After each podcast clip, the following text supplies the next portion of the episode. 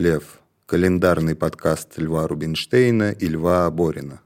Здравствуйте, дорогие друзья. Это подкаст «Лев Лев», подкаст, в котором Лев Семенович Рубинштейн читает отрывки из своей книги целый год, а я, Лев Аборин, помогаю ему все это комментировать и осмыслять заново вместе с вами, дорогие слушатели. Мы добрались до августа месяца, который, кажется, традиционно считается в России, по крайней мере, каким-то особенно тяжелым. Вы, Лев Семенович, чего-нибудь можете рассказать про тяжелый август? Лев, конечно. Я, э, собственно говоря, даже то, тоже... Э, вы уже начали. Я как раз тоже хотел сделать маленькое-маленькое предисловие к нашему подкасту, потому что действительно у августа очень такая тяжелая репутация. Я даже однажды написал, помню, какой-то эссе под названием «Осторожно, август». С одной стороны, значит, в августе все, кто когда-либо работали в средствах массовой информации, знают, что август — это время как бы пустое.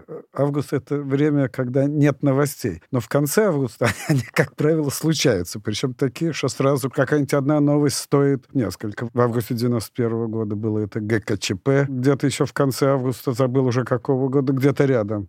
Какой-то был страшный взрыв на Пушкинской площади. Это был тоже конец августа. Но и все время вообще что-то происходит. Да, но мне кажется, это какие-то пост советские в основном истории. А в советское время Августа была такая репутация? Или это все так сказать... Нет, это, это, конечно, примета новых времен. Что касается вот этого ГКЧП, я почему-то даже это хорошо помню, потому что э, мне рассказывал мой приятель, который в это время находился гостил у своих родственников в Штатах. В каком-то, он был в каком-то крошечном городке, они жили. И вот утром этого дня, 19 августа, его, значит, разбудил, разбудил его хозяин, кто его там, дядя, не, не знаю, в общем, какой-то родственник, и говорит, есть две новости, говорит. Одна у вас, а другая у нас. А он говорит, ну, с какой начать? Он говорит, ну что тут у вас? Он говорит, ну, у нас тут сказали по радио, что через час будет страшный ураган, значит, в городе. И всех просили, значит, как-то спуститься в подвалы или что-то такое. Вот. И они действительно спустили в подвалы, там еду, вино и, и телевизор, и, и сидели в подвале и смотрели как над их домами летали деревья и, значит, сносили крышу. Он говорит, да, а у нас-то что? Говорит, а, у вас там переворот.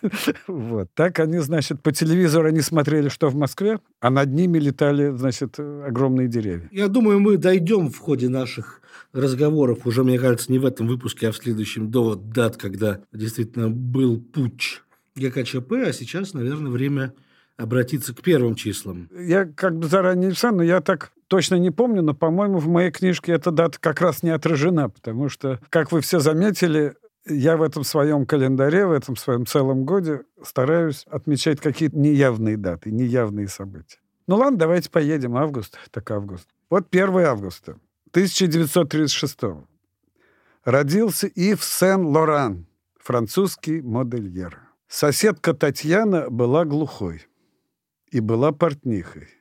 Обшивала весь дом. Однажды она соорудила мне генеральский мундир из газет.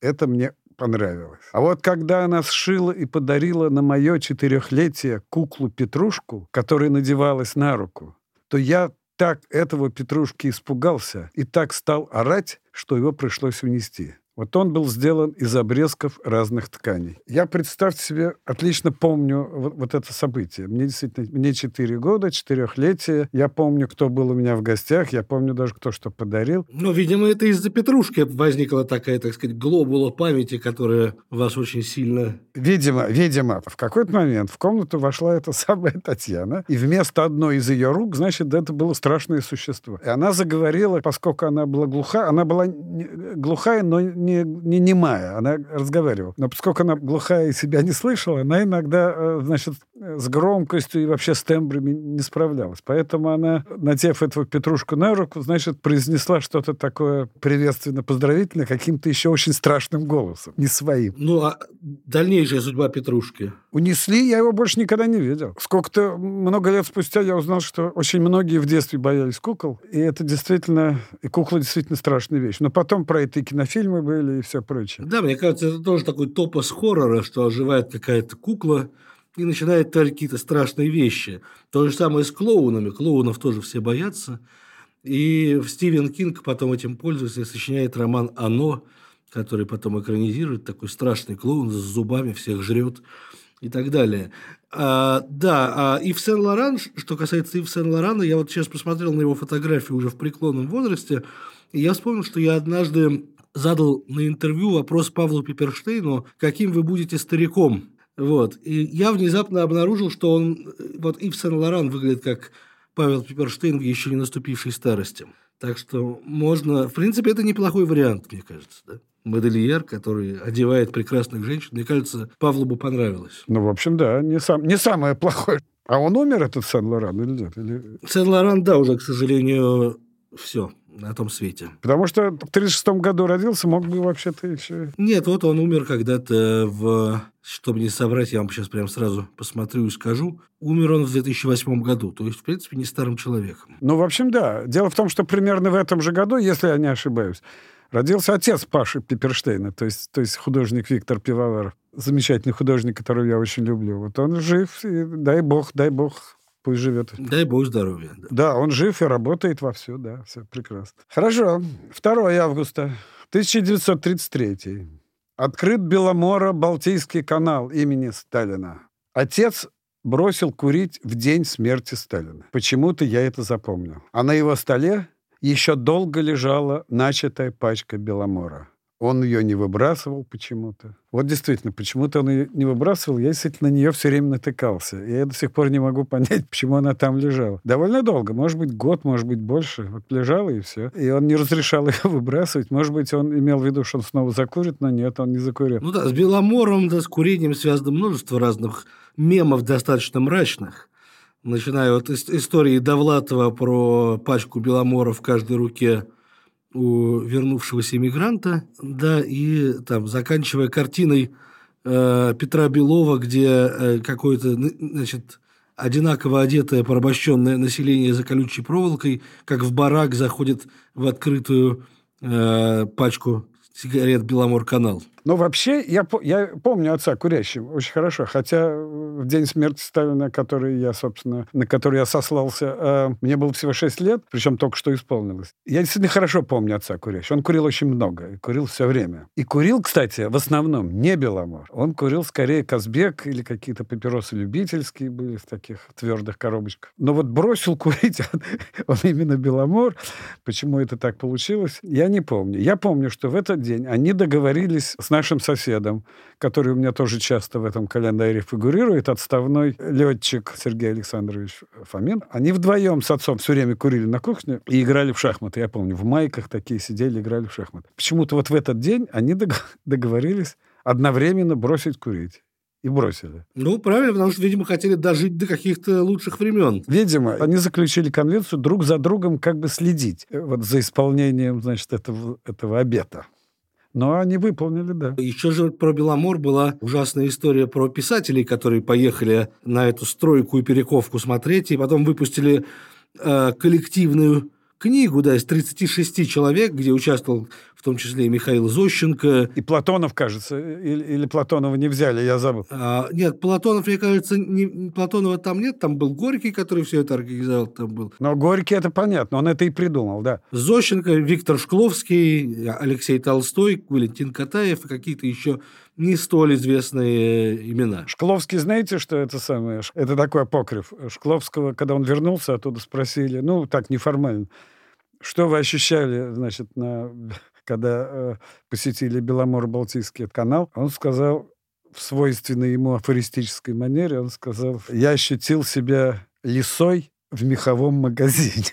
Да, я смотрю сейчас, что э, тираж этой книги был большей частью уничтожен, но если зайти на один из сайтов по продаже антикварных книг, то можно купить ее, причем по цене от 3 до 75 тысяч рублей. Я сейчас ее нахожу. У меня вообще когда-то была идея такого, я все до сих пор с этой идеей ношусь, но это должно этим заняться какое-нибудь периодическое издание. Э, кстати говоря, может быть, полка ваша, если она еще существует. У меня была идея такого проекта, который условно называется, назывался бы «Симптоматичные книги». Идея состояла в том, чтобы э, разные люди писали разные эссеистические тексты про разные издания в истории, ну, из 20 века. Не какие-нибудь там лучшие, не какие-нибудь любимые, не какие-нибудь важные, а те издания, с которыми происходили какие-нибудь приключения. Беломоро-Балтийский канал – одна из таких. То есть книга о вкусной и здоровой пище, да, приключения майора Пронина и что-нибудь в этом роде. Совершенно справедливо. Книга о вкусной и здоровой пище, разумеется. Книга Джона Рида, можешь с ее начать, это «10 дней, которые потрясли мир». Хорошая, между прочим, книга Джона Рида, действительно. Да, да, да, да.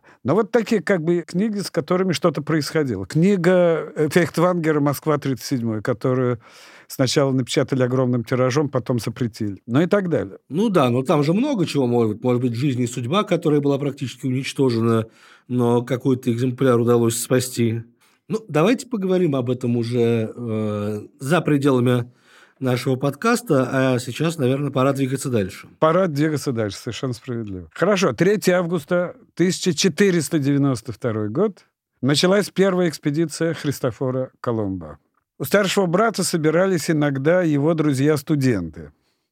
Я очень тянулся к ним, что и понятно. Веселье, флирт, магнитофон, пение под гитару. Помню, как один из них пел старую студенческую шутливую песню, где были и такие слова. «Колумб Америку открыл, страну огромную, чужую, дурак. Зачем он не открыл на нашей улице пивную?» Все смеялись и подпевали. Вот. Я позже узнал, что это очень такая известная была, значит, старая действительно студенческая песня еще каких-то там конца 19 века. Хорошо, 4 августа 1875. Умер Ханс Христиан Андерсен, датский писатель-сказочник. Когда в третьем классе поставили дюймовочку, мне досталась неприятная и слегка обидная роль того жабьего сына, за которого дюймовочку пытались выдать замуж. Поскольку роль мне не нравилась, я не очень старался. Играл, что называется, без души. Просто механически и не в попад квакал и слегка подпрыгивал на согнутых ногах. На самом деле такая небольшая роль, а так много трат и приготовлений, да? Не так это просто, между прочим. Почему-то я запомнил, как звали руководителя драм-кружка. Владислав Евгеньевич. У меня вообще в школе было несколько попыток, э, значит, э, начать э, такую актерскую театральную карьеру, но все вот они вот такого рода были. То я играл Волка, ну, правда, еще раньше, Волка, значит, на новогоднем утреннике, посвященном Новому году. Это был, как сейчас помню, теремок, и у меня была очень, надо сказать, короткая партия. Значит, кто, кто в теремочке живет, кто, кто в невысоком живет. Собственно, и все. Но приготовления были очень мощные. Я только помню, что мама мне во-первых, из картона, значит, сшила маску волка, собственно говоря. Как-то ее потом раскрашивали, э, раскрашивали ее, значит, акварелью.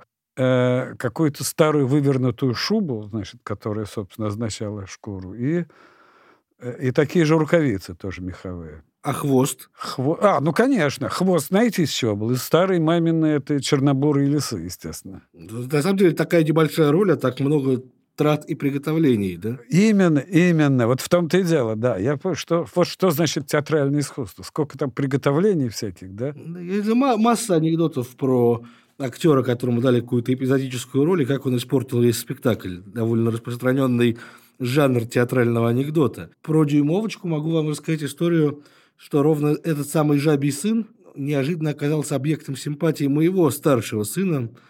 Даже когда он смотрел «Дюймовочку», он и так жабий сын, еще и не Дюймовочкин муж. Так в детстве бывает, что вдруг детские симпатии, они оказываются на стороне всех тех, кого взрослые презирают.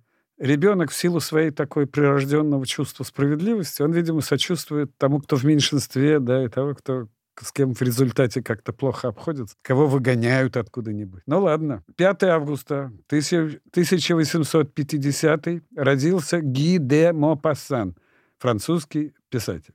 В нашем подростковом детстве признаком некоторой взрослости считалось почему-то чтение Мапассана. Это было чем-то вроде инициации.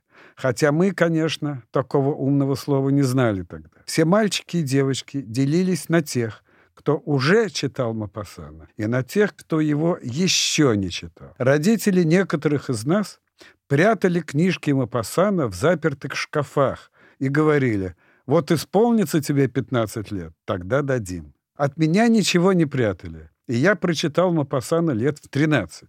И тогда не мог понять, и не понимаю по сей день, что в этом Мапасане было такого. Правда не понимаю. Ну, это такая, мне кажется, достаточно, достаточно ясная история про пуританские нравы советского читателя все-таки. Там была Пышка, она проститутка. Э, там было, э, был роман «Милый друг», про мерзавца. И там был роман «Жизнь» про несчастную девушку, которую выдали замуж тоже за какого-то мерзавца.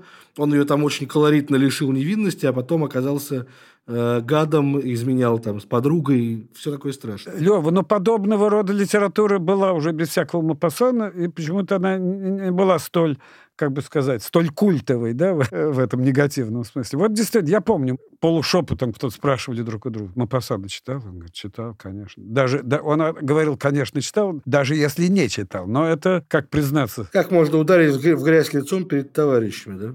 Да, вот мы пасам. 6 августа 1889 год. Проведен последний бой боксеров без перчаток. Услышал когда-то разговор двух девиц. Одна другой рассказывала. Так много навешали пальто, что вешалка упала. Под вешалкой спал старый боксер. Он так испугался. Я не сразу догадался, что речь шла о собаке. Вначале я представил себе старого пьяного боксера, уснувшего под вешалкой. Ну вот, да, действительно, старый боксер спит под вешалкой, и на него она падает. Мне кажется, что матчи по боксу без перчаток проходят и сегодня каждый день, просто они не регистрируются никакими спортивными организациями, а в любой подворотне вы такой матч... И не называются, и не называются боксом, да-да, а называются мордобоем. Мне кажется, нашим слушателям очень интересно узнать, приходилось ли вам драться на кулаках или еще как-нибудь. Лева, приходилось, да. Э, значит, при приходилось... Ну, рассказывайте. Я стараюсь это дело вытеснять. Вообще, честно скажу, что уже в старших классах уже, уже я не дрался. Ну, по крайней мере, старался. А в младших дрался, был очень таким, э, при том, что был довольно мелким и, и тощим, значит, но я был дрочливый, но вспыльчивый, я все время лез. И получал. То есть у вас была слава человека опасного, с которым лучше не связываться? Нет, я все равно получал, чаще всего. В силу такой детской, значит, подловатости некоторой, как что свойственной многим детям, я сначала спекулировал тем, что у меня был старший брат. Боксер, обычно говорят в таких случаях. Он не был боксер, просто старший. Он был волейболист, но он был старший. И это это учитывалось, так сказать, в дворовых всяких э, ситуациях. Потом, значит, я рано довольно стал носить очки и был вынужден их как-то беречь. Но я хорошо помню, что когда приходилось все-таки махать руками, я снимал очки предварительно, клал их глубоко в карман. Ну, нет, в общем, таким каким-то особенно выдающимся драчуном я не стал. Не знаю, жалеть об этом. А вы, Лев, дрались? Я, э, меня, поскольку в школу почти не ходил, э, да, и дворового детства особенно у меня не было, я, если дрался, то исключительно со своим лучшим другом, тоже в каких-то детских эпизодах. Мне кажется, лет в 15 последний раз это произошло, а с тех пор не приходилось. Я недавно вспомнил э, такой эпизод из э, советской какой-то детской книжки, где действует мальчик-скрипач, ему нельзя драться, потому что он руки бережет, и в какой-то момент он все-таки плюет на эти свои э, замечательные руки и лезет в драку и так далее. Понятно.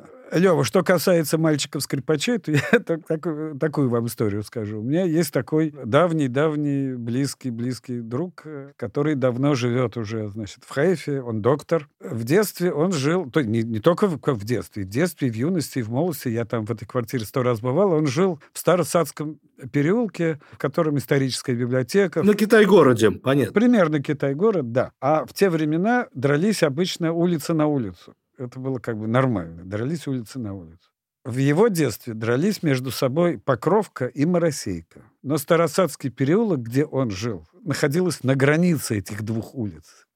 Поэтому, поэтому он получал от тех и от других. А можно было бы взять на себя роль арбитра или держать нейтралитет в этой войне? Нет, нет, а почему про него вспомнил? Потому что вы сказали про мальчика-скрипача. Потому что он как раз ходил по улице с, с футлярчиком, он играл на скрипке, ходил, значит, в музыкальную школу. И вот, э, значит, этих всяких местных дручунов, я думаю, кроме того, что он жил в этом Старосадском переулке, который был ни туда, ни сюда, он еще со, со скрипочкой. Это, э, значит, этих, э, значит, московских дручинов, мне кажется, возбуждало еще больше. В общем, он... Ну да, совсем обнаглел, то есть, да, еще и со скрипочкой, да? Да, он имел непростое детство, прям скажешь. Да, ну ничего, вырос очень таким умным и симпатичным человеком. Поехали дальше. Поехали. 7 августа 1870. Федор Тютчев написал свое знаменитое стихотворение «Я встретил вас». По радио чуть ли не ежедневно передавали эту песню в исполнении Козловского. А летчик в отставке Сергей Александрович любил время от времени, довольно, надо сказать, ловко пародируя манеру Козловского,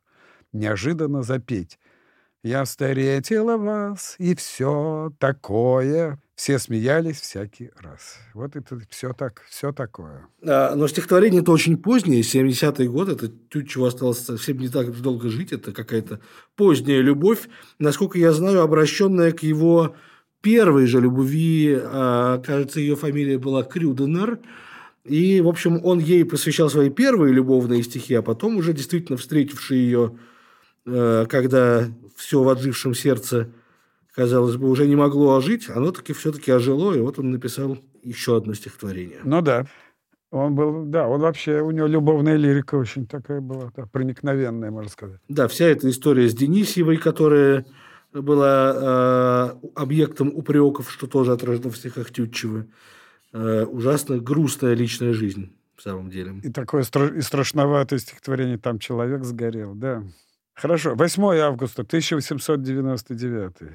Американский изобретатель Альберт Маршалл запатентовал холодильник. Вот как давно. Первый наш холодильник назывался «Север». Он испортился почти сразу же. Несколько раз приходил мастер и его чинил, но он опять ломался. Потом появился подержанный, но неистребимый Саратов. По ночам он издавал такие же примерно звуки, какие доносились иногда из комнаты Гали Фоминой когда к ней приходил какой-нибудь очередной жених. Женихов было много, и они часто сменяли друг друга. Потом она все-таки остановила свой выбор на Лене Танкелевиче. Он был рыжий и однорукий. Руку потерял на фронте. Ну вот, собственно, мне кажется, здесь даже не нужно э, подробностей. Можно только не столько про Галю, сколько про холодильники можно было бы нам немножко повспоминать, потому что действительно холодильники появились на моей памяти достаточно поздно. Я хорошо помню до холодильную эпоху. Расскажите про нее. Как холодили в дохолодильную эпоху? Значит, во-первых, в дохолодильную эпоху э, очень помалу покупали. Потому что испортится. Конечно, очень помалу покупали. Зимой было проще, потому что между, значит, окнами а мы жили в огромной коммуналке, значит, с невероятно толстой стеной. Между двумя окнами можно было хранить... Там все время, я помню, стояли баночки с какими-то салатиками, с, с маслицем, еще с чем-то, еще с чем-то. Зимой так холодили. Или снаружи в Бавойске вывешивалась курица, например. Это мороженое дома не ели, только на улице, когда его покупали, да, его ели прямо не отходя от мороженщика. Нет, или в морозный день, я опять же говорю, вывешивали наружу. Вот это был такой морозильник. А холодильники появились, значит, вот это действительно север, он был совсем неудачный, а эти Саратовы, они долго существовали. Может быть, вы их где-нибудь видели. Они доживали, эти Саратовы доживали, они были на редкость крепкие какие-то. Наверняка. Я помню, что была какая-то Юрюзань, еще что-то было. И они свой век всегда доживали на дачах. Это я просто помню, что мы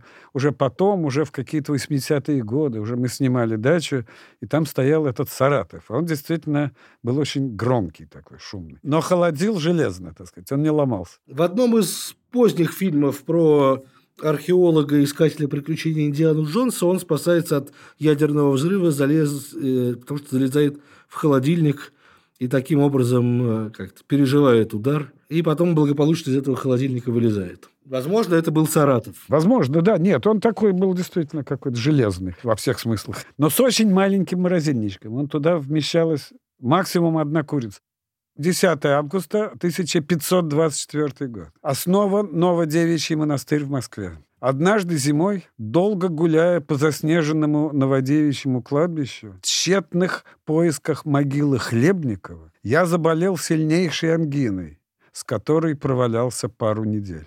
Зачем мне так уж понадобилась именно эта могила, я уже вспомнить не могу. Это было давно, примерно в 66-м году. Но вот действительно, почему я полдня искал могилу Хлебникова, я не могу вспомнить. А знаете ли вы, что у Хлебникова две могилы? Нет. У него есть могила действительно на Новодевичьем, и есть могила собственно, в тех местах, где он умер, в деревне Санталово. Это где-то под Харьков или что-то такое? Нет, нет, это, это я, я, кстати, не помню, где, Санта, где это Санталово, но это он умер э, в доме Митурича, своего друга. И в какой-то момент действительно прах был перенесен, и там э, положили э, половецкую скифскую бабу на могилу, так что искать можно было по этой примете. А в Санталово тоже остался кинотаф, а может быть даже и какая-то часть праха там осталась где. Он умер от тифа, кажется, нет? Да, он как-то очень скоропостижно умер э, и никакой медицинской помощи не успел получить э, в 1922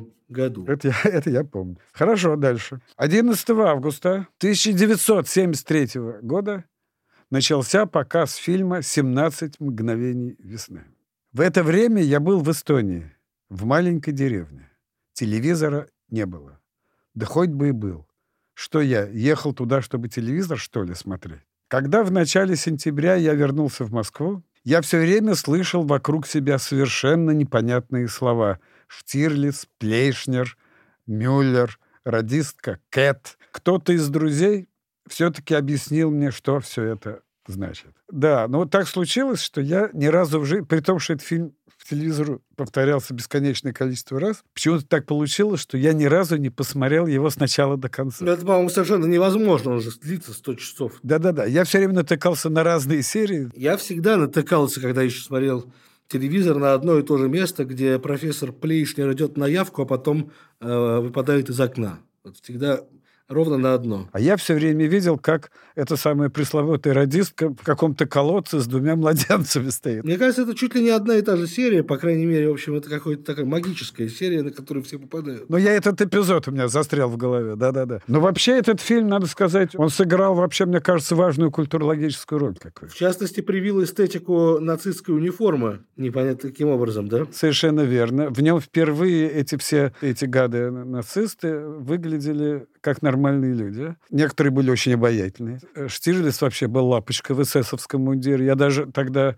э, шутил. В те годы в газетных киосках продавали, и некоторые девушки собирали коллекции, продавали такие открытки, в виде фотографий разных артистов и артисток. А, они все такие были сняты в очень выгодных ракурсах, э, все такие были красавцы, отретушированные. А Тихонов в эсэсовском мундире? Нет, это я предложил, чтобы продавали его портрет в эсэсовском мундире, который ему реально очень шел. Ну да, он же был так красавец, действительно, с очень волевым подбородком. Я его помню еще в каком-то очень-очень старом фильме «Дождь Юрлица», где он играл крайне запутанная история про советских моряков, которые попали с чанкайшистом и, значит, что-то такое. Кинофильм назывался «Чрезвычайное происшествие», ЧП. Они попали на Тайвань, да, и как-то захватили пиратским образом. Да, и вот там кто... Тихонов там тоже был молодцом и как-то не посрамил ничего.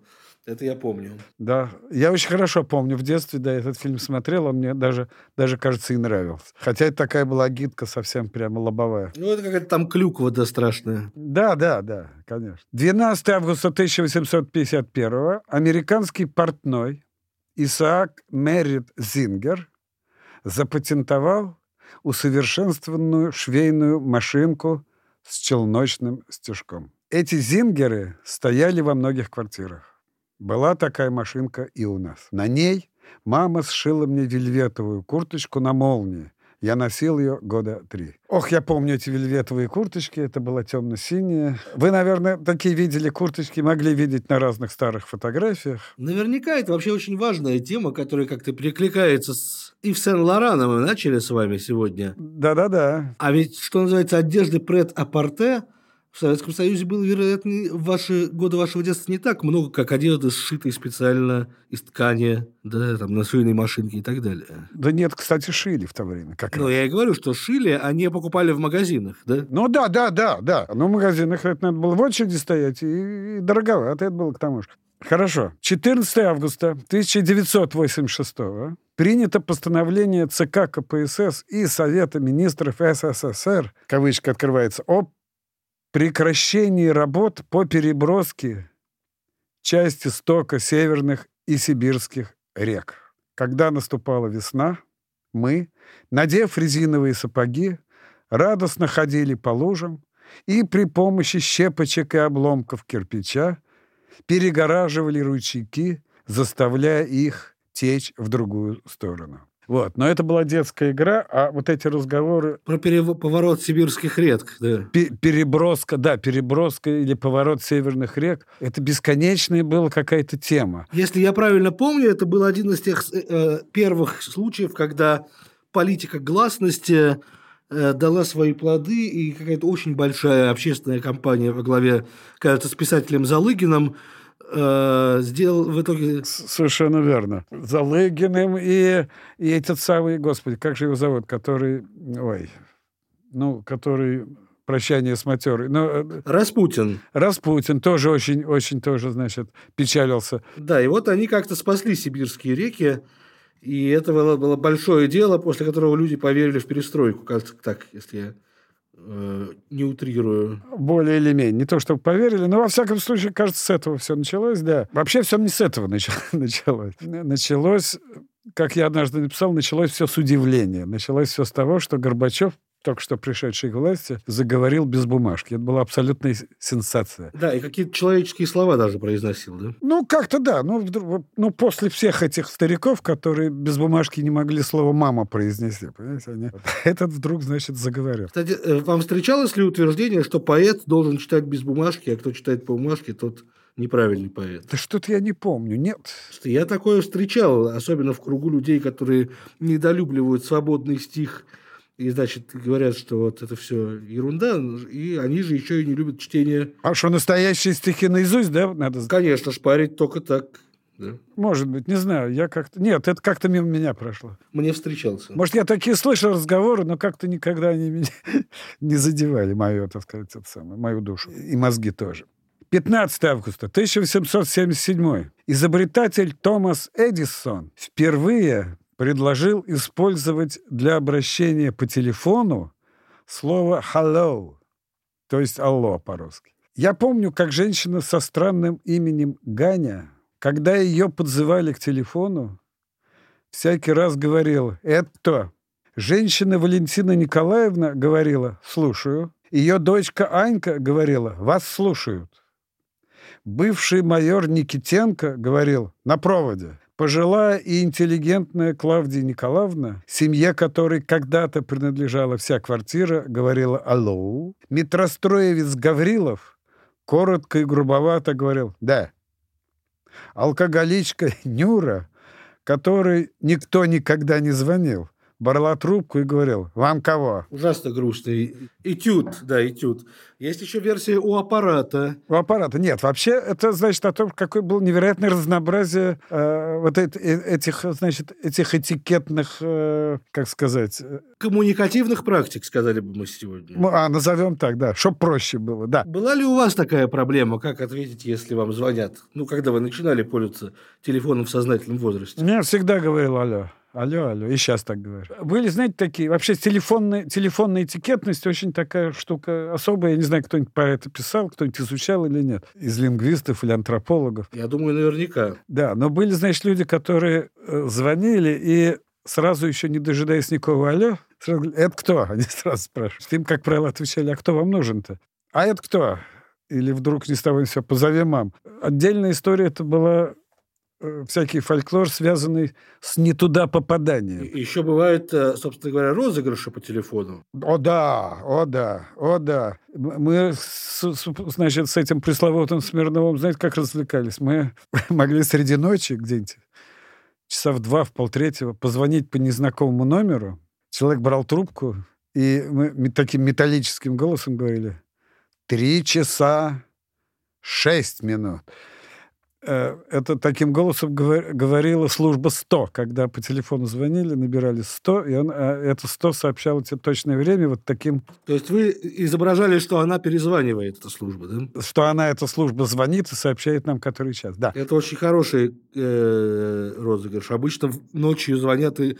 Ночью обычно звонят и говорят, это баня. как известно. А, ну да, это какие готовы. Это мы сами придумали, очень гордились.